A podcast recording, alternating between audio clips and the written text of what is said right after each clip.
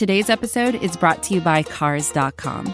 With over 2 million vehicles and 50,000 more added every day, Cars.com will match you with the perfect car for you, your budget, your life, your style. And if you're ready to say goodbye to your current car, Cars.com will get you an instant offer to cash it in. Just start by entering your license plate and get matched with a local dealer who will write you the check.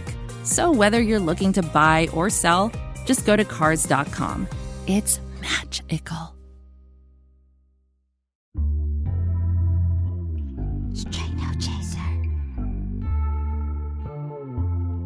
Um, Chuck just mentioned that Stefanski doesn't seem like he's a first-time head coach. Do you are you kind of impressed with how I don't know his demeanor or whatever?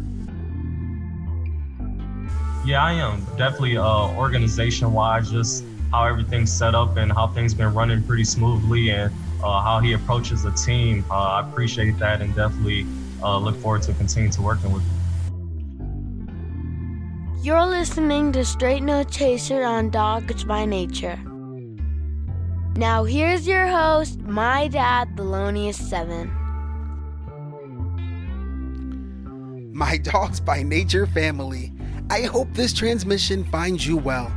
My name is Thelonious7, and you're listening to Straight No Chaser on Dogs by Nature Radio. Today is the 14th of August, and I'm excited to see the video coming out of training camp. I've been watching Baker's footwork on the early release videos, and German Dog Pound is right. There's a lot to see with what's going on with him adjusting to the work of Alex Van Pelt. Uh, today, I wanted to begin the first in a three part series as we look around the AFC North to see what's brewing with our closest competitors and get a little bit of the opposition's position. So, up first, we will take a virtual trip to the northern edge of Kentucky, where we will hear from Bengal Jim. Bengal Jim is a hardcore tailgater who happens to be a loyal supporter of the Queen City Kitties. Bengal Jim can be found at Bengals Jims underscore BTR on Twitter. He's been gracious with his time. I appreciate the insight, so I guess we'll just jump right into it. So, what are some of your impressions of the 2020 sports landscape in general? How would you rate the Bengals' response to the new challenges?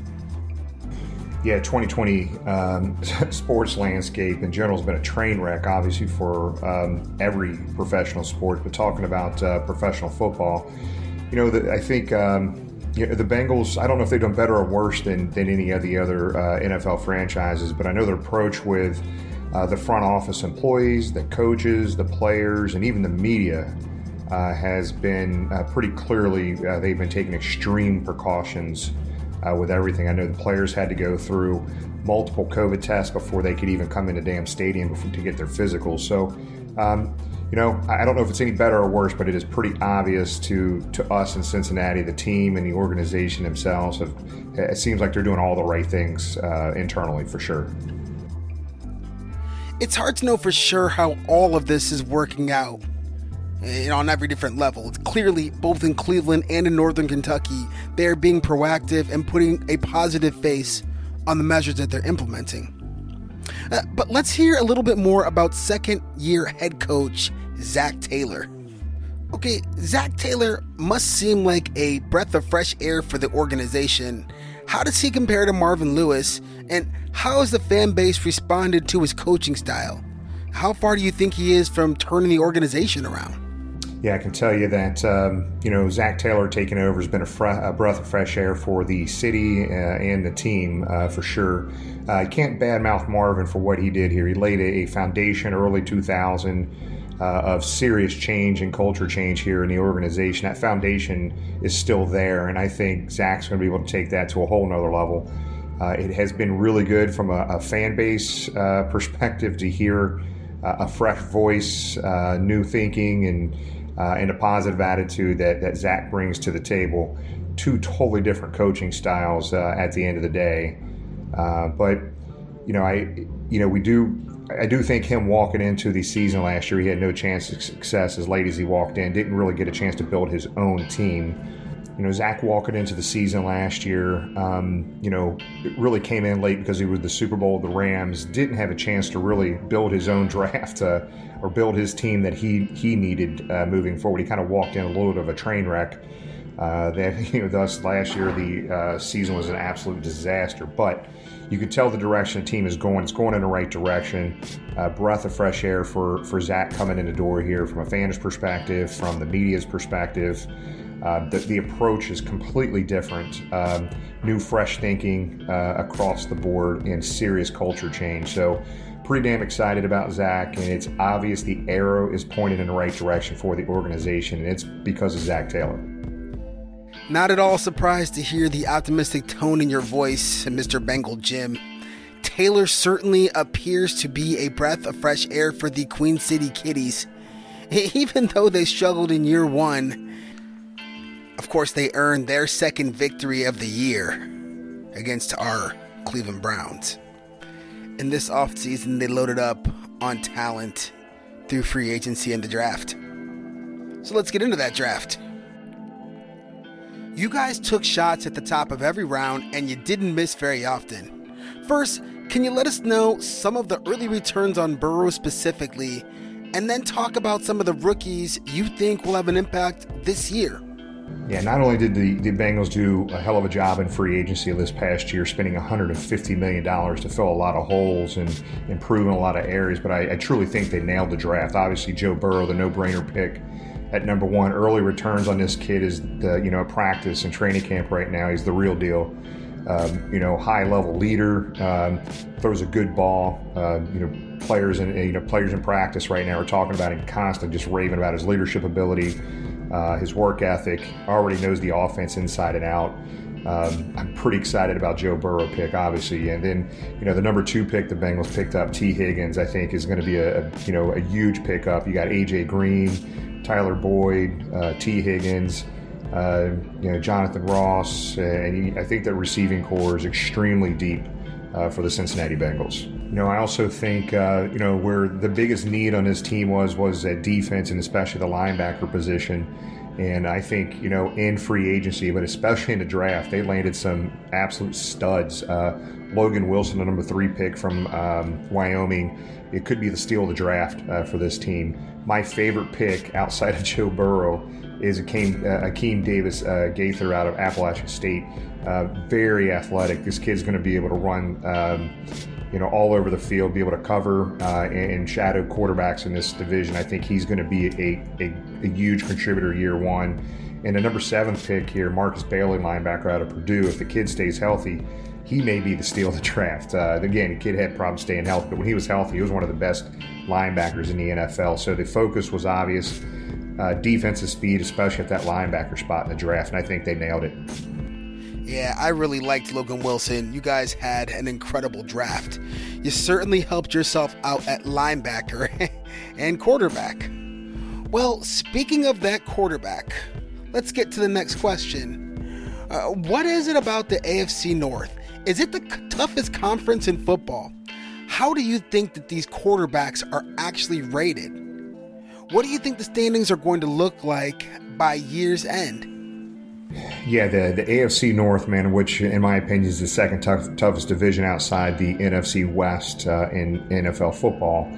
Um, you know, you can look at this and make some, you know, quick decisions on who's the best, but I'm telling you, uh, you know, you're going to have Baltimore is going to be the team to beat. Uh, you Steelers, if Ben Roethlisberger's healthy, will always be uh, in that upper tier. Uh, then you got Cleveland, who on paper every year seems to be uh, like they should be at the top of the division. With all the changes, the 150 million the Bengals have spent in the offseason to upgrade that defense, uh, the draft picks they've had, Coach Taylor with another year under his belt, I truly think this division is can be won by any four of these teams. Um, so it's it's going to be an interesting year of football in the NFL for sure to see if uh, the Bengals and the Browns and the Steelers can can knock off the Baltimore Ravens, which I, I think they will. Being as uh, objective as I possibly can, uh, the quarterback rankings in AFC North. I mean, you got to have Lamar Jackson at the top of the heap there uh, for sure. I do think he's not going to have the year that he had last year. I think the NFL smart. These defensive coordinators will find a way to kind of slow him down. Don't know if they'll be able to stop him. If Ben stays healthy, I think he's number two on the list. Uh, you, you got to put Baker at three. I, I, don't think he's got it between the ears as far as you know uh, being able to to maintain a high level consistently. I think it's going to be a really big year for Baker Mayfield. Um, you know, Joe Burrow not being in NFL, I can't put him at the top of the list just yet, but um, the kid's got it, uh, and we'll see how this all flushes out at the end of the year. But I would go Jackson, uh, Ben, uh, Baker, and Joey only because he's a rookie in the NFL. But I do think all four of these quarterbacks are capable. My rankings, um, you know, team wise, I am going to kind of go off the board here a little bit. I, I do think the Ravens win the uh, AFC North here. I don't think it's going to be as easy for them this year to do that, uh, but I do think they're they're going to win the AFC North this year.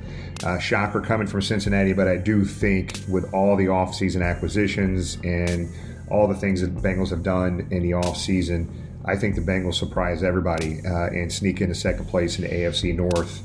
Uh, I do uh, put um, uh, Steelers third, and I think the Browns, Baker just loses his mind yet again and and unfortunately, the Browns are looking for another quarterback the following year. But I'm going Baltimore, Bengals, Pittsburgh, and Cleveland uh, in the AFC North for 2020.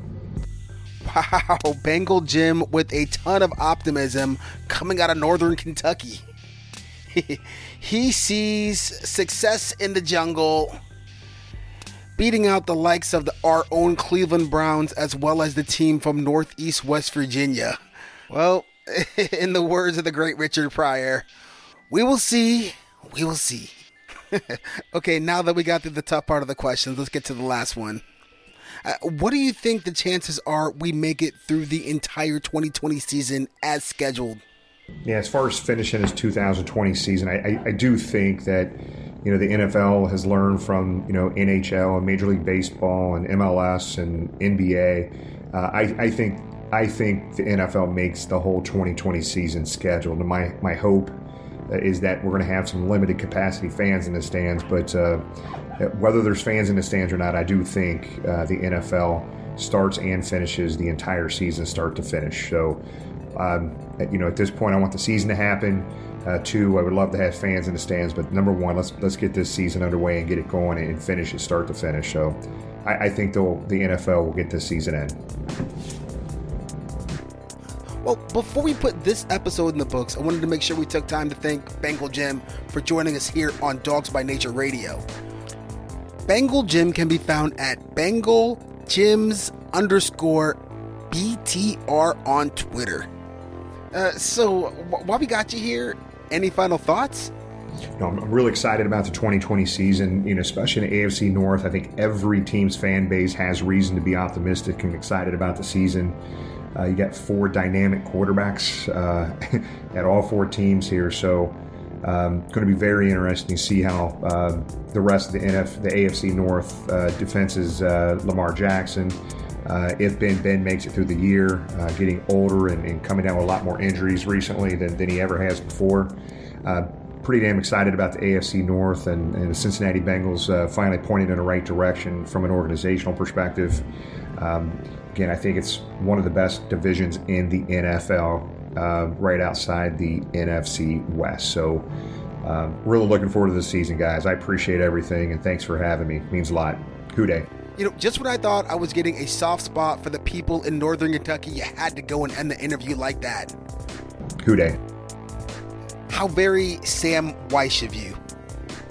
Just for that, we're going to end the show with a quote from a top 100 running back something that the people down in northern Kentucky wouldn't know anything about. And, and now that you've gotten a chance to learn this Kevin Stefanski offense, what do you like most about it? I think for the most part, I think the coaching staff did a great job of teaching us um, during the virtual off season, and we, we got a head start, so we got to jump on things way back then, and now we're just kind of putting it together in, in person. So I think um, I think we did a, they did a great job of planning and getting us ready for what's happening right now. And I mean, for the most part, I like that. You know, everybody's on the same page. No confusion. Confusion and uh, things um, are all in place, and we're ready to get out there and get rolling. Okay, Nick, we got to get rolling too. Uh, big thanks to Bengal Jim for joining us here on Dogs by Nature Radio. All kidding aside, I appreciate you taking your time to give us a little insight and some of the opposition's position. Well, You've been listening to Straight No Chaser. I am your host, Thelonious7, on Dogs by Nature Radio.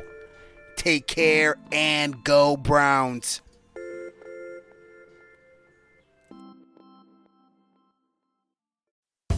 Most of the time, we talk about tech in terms of a handful of gigantic companies like Google, Meta, and Apple.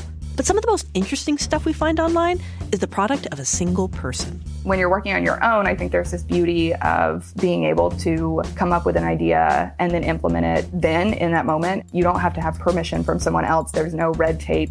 In the Vergecast series Solo Acts, we'll get to know these people, the tech they use to get stuff done, and the obstacles they face trying to compete with the giants. Some people that I talk to and my friends are like, you know, your competitors are Zuckerberg and Musk. Like, aren't you kind of like afraid of that? Every Monday, our friend Ashley Esqueda will be curating and hosting these interviews and sharing with us what she's learned. I can't believe the McRib locator was originally a tornado locator. Right. Pretty wild. Listen to our Solo Acts miniseries now in the Vergecast feed, anywhere you find podcasts.